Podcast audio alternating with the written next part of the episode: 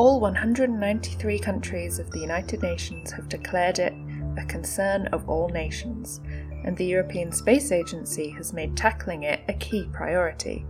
Now, ESA and the UN have joined forces to highlight this topic of global concern space debris. I'm Rosa Jessy, editor at ESA's Spacecraft Operations Center in Germany, and in this podcast series, we'll speak to experts on space debris, space policy, space law, and more. Each podcast episode comes with a corresponding infographic, beautifully illustrating the issues raised. Find them in the podcast notes at esa.int slash space debris or at O-O-S-A, Episode 9 Sustainable Space with Stijn Lemmens and Tanya Keusen.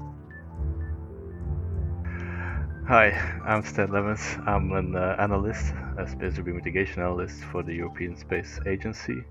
And what that practically means is that I work on this boundary between technology development and assessment of how the space environment is in terms of uh, space debris and what are the, the good countermeasures to put in place? Are they achievable and, and do they have an effect, essentially? That's my job in a nutshell. Yeah, hi. Uh, my name's Tanya Keusen, and I work for the Office for Outer Space Affairs, uh, which is a UN entity. And I work on committee, policy, and legal affairs. So I spend a lot of my time supporting states doing international cooperation in outer space activities.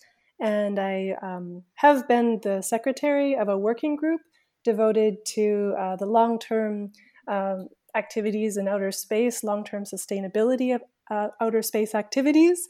So that's the direct connection to this topic. Hi, both. Thanks for being here. Um, so, to kick us off, Stijn, could you tell us what we mean when we talk about long term sustainability of space? Yeah, with pleasure.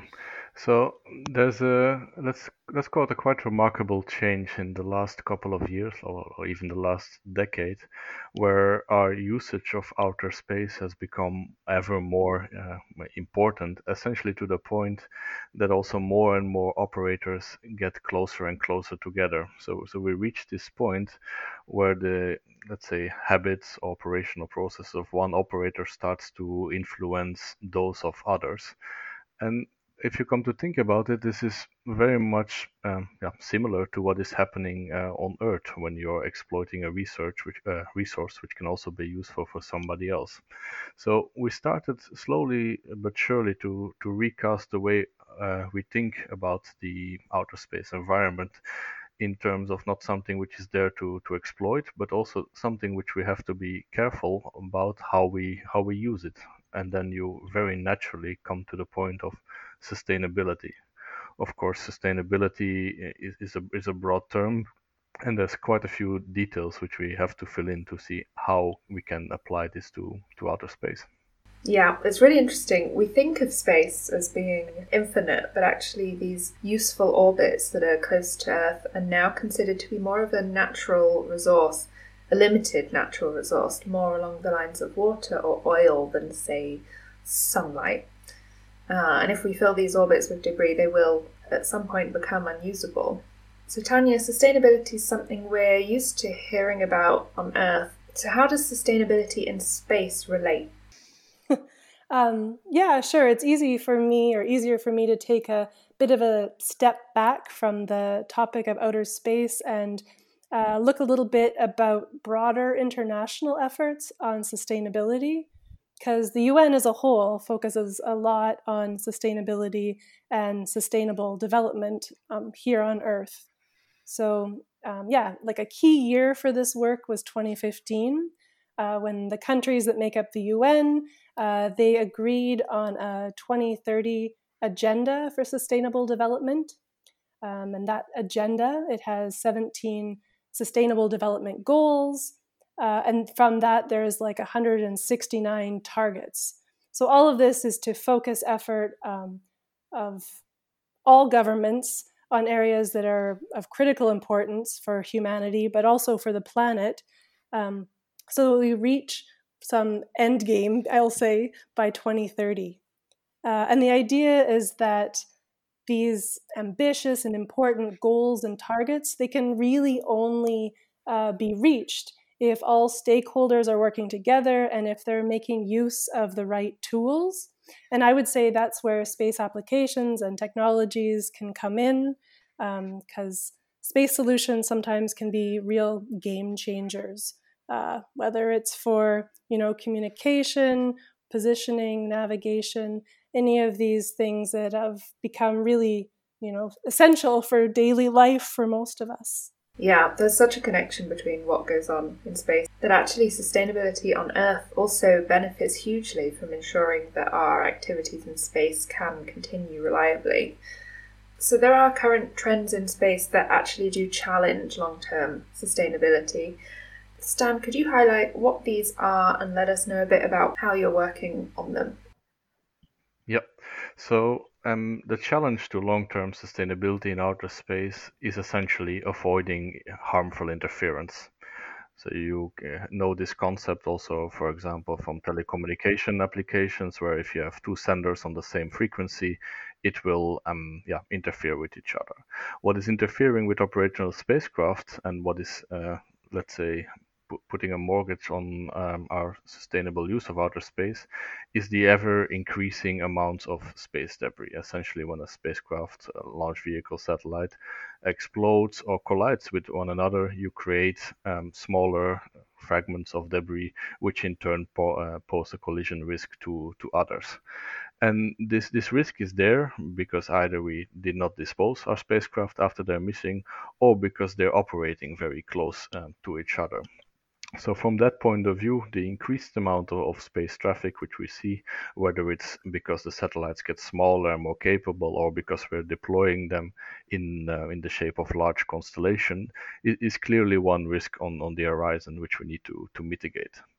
Com- combined with that, there have been quite a successful adoption of, of space debris mitigation guidelines or even requirements in the past um, because the, the field was also not well diverse. So now we have to move into uh, a, a, new age where there's an increased amount of actors in space, essentially. So we need to sustain our outreach to make sure that everybody plays with the same understanding about what the impact on the environment is. And that altogether creates rather, uh, let's say, a, a, complex web of uh, actors, uh, missions, and, and behaviors which need to be maintained and needs to be aligned in the same direction to, to ensure that we can keep on using space as we did before. So, more debris, more traffic, more space actors, as we refer to them. It's not just the US and Russia anymore, it's private companies, universities, and states all around the world. Um, and Tanya, what are some of these solutions to ensure that all of these new behaviors and trends in space don't mean risking sustainability. Yeah, I, I, would say that there's no one single way to best address this wide challenge or broad challenge. Um, but there are, however, a lot of different things that can be done that will contribute to the sustainable use of space. Um, there are, for instance, legal, policy, and regulatory measures that can be taken. Uh, there's also scientific and technical, research and development approaches. Uh, at the UN Office for Outer Space Affairs, our focus is primarily on supporting international cooperation and capacity building, uh, with our overall aim, you know, to ensure equitable access to the benefits of space science, technology, and its applications, uh, really bridging the space divide. Uh, and we do this through things like conferences, workshops, fellowships, trainings, e learning, uh, and technical and legal advisory services. Uh, we map space solutions and we try and match providers with those uh, that have a particular development need. And then we also provide secretariat support to related ongoing multilateral discussions on space sustainability. I'm I'm happy you put it this way because uh, this top level objectives they they nicely translate to what we also have to do on on the technical domain. If you say capacity building, if, if you say making sure that everybody understands the, the same needs of the, the environment or the sustainable needs, we come into applications where, for example, our agency takes uh, takes a leading role, for example, in making sure that the, the behavior of other spacecraft in terms of how they use the space environment, how sustainable they use it, is reported upon and feeds back to also policymakers to see if this data is actionable. Purely practical operating in a, let's say, a multinational environment also means sure that you have the same understanding of, of what other operators are doing. So, for example, working on automated collision avoidance to, to make sure that, uh, that, that operators have the same understanding. And later on, if we want to make sure that um, the environment remains preserved for future generations. You come into the topic um, of active debris removal, or for example, ESA would like to launch, uh, let's say, the Clear Space One mission to to demonstrate that also this concept is is feasible. So I think there's quite a bit of alignment on these points here. Um, I could just take a minute, maybe, to uh, whether it's reiterating or telling someone for the first time about this register, it might be a good time to uh, give some sort of updated statistics because they do very much support um, support the the statement we keep saying that you know there's increasing numbers of space actors, whether they're states, international organizations, or you know a growing number of private entities, all all launching objects into space. And my colleague, who works most directly on the register, has let me know that uh, for 2020, so we're talking now in November, so the year is not yet complete, but there's been 1,200 uh, satellites, probes, cargo, and crew, crewed spacecrafts that have been launched. And that's just to compare with uh, 200 in 2015 or 130 in 2010. So you can see a, a, really large increase over the last 10, well, five or 10 years, depending on which comparison point. Uh, 2020, I mean, I, I, there's no indication that 2021 will be any slower. So it's definitely an upward trend there. Yeah, the numbers are really amazing. It's wild to think that at some point we look set to launch more in a single year than we will have in all the years combined since we first launched a spacecraft in 1957. So, yeah, it's clear why behaviours do need to change. But are they actually changing? Is all of this working? We at ESA publish a report every year on the space debris environment and how well space actors are following the rules. Stijn, can you tell us a bit more about this? So th- there's one clear message of this report which nicely ties in with what Tanya said before, and that is that if we look at what we have to achieve for space sustainability when we implement space debris mitigation requirements.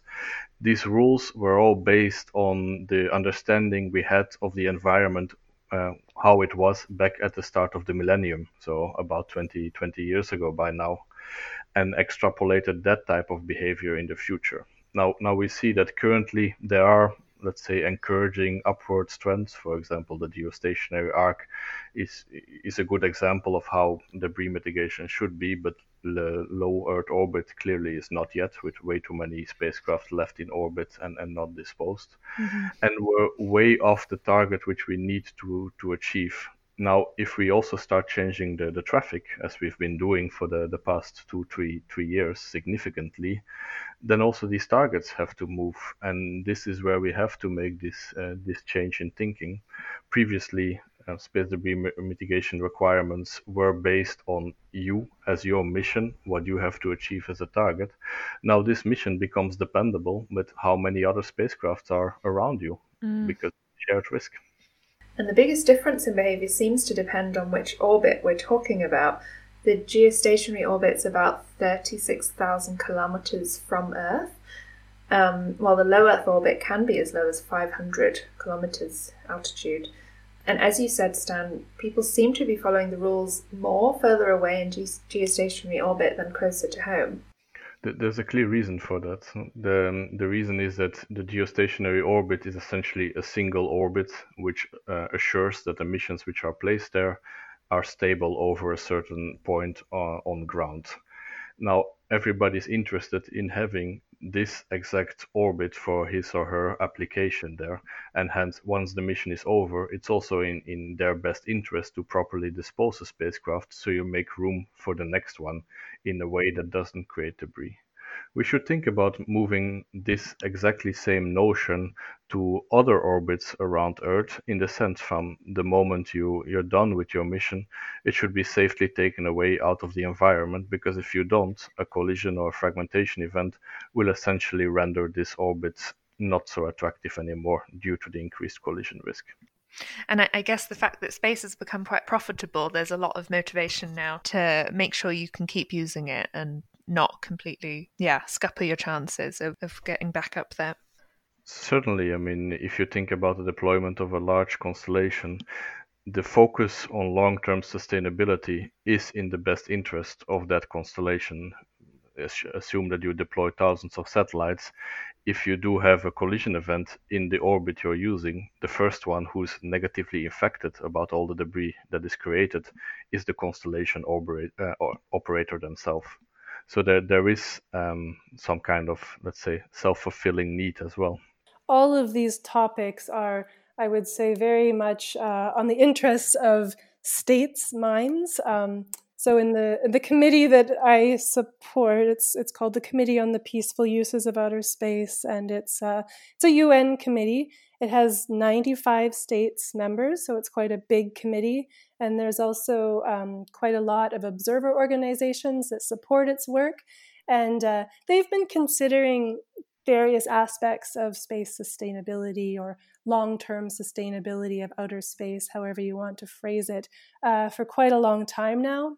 Um, last year, there was, I would say, a, a breakthrough in that they um, actually managed to adopt a, a set of guidelines for the long-term sustainability of outer space activ- or outer space activities.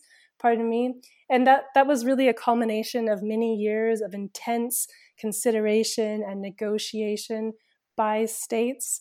Uh, both like established spacefaring nations with big space programs and emerging space nations that are really just sending their first satellite. And uh, it, it's it's a unique intergovernmental conversation because it, it, can be a little bit slow in the sense that maybe private uh, companies would want clear guidance for their outer space activities, their launches to come very fast. But when you're trying to get consensus from 95 different states, um, the emphasis in the end is that they've all deeply engaged in the material and they do have an agreement because because we know outer space isn't owned by anyone, we all need to really work together. All the different entities need to be able to share information, share data, uh, and collaborate.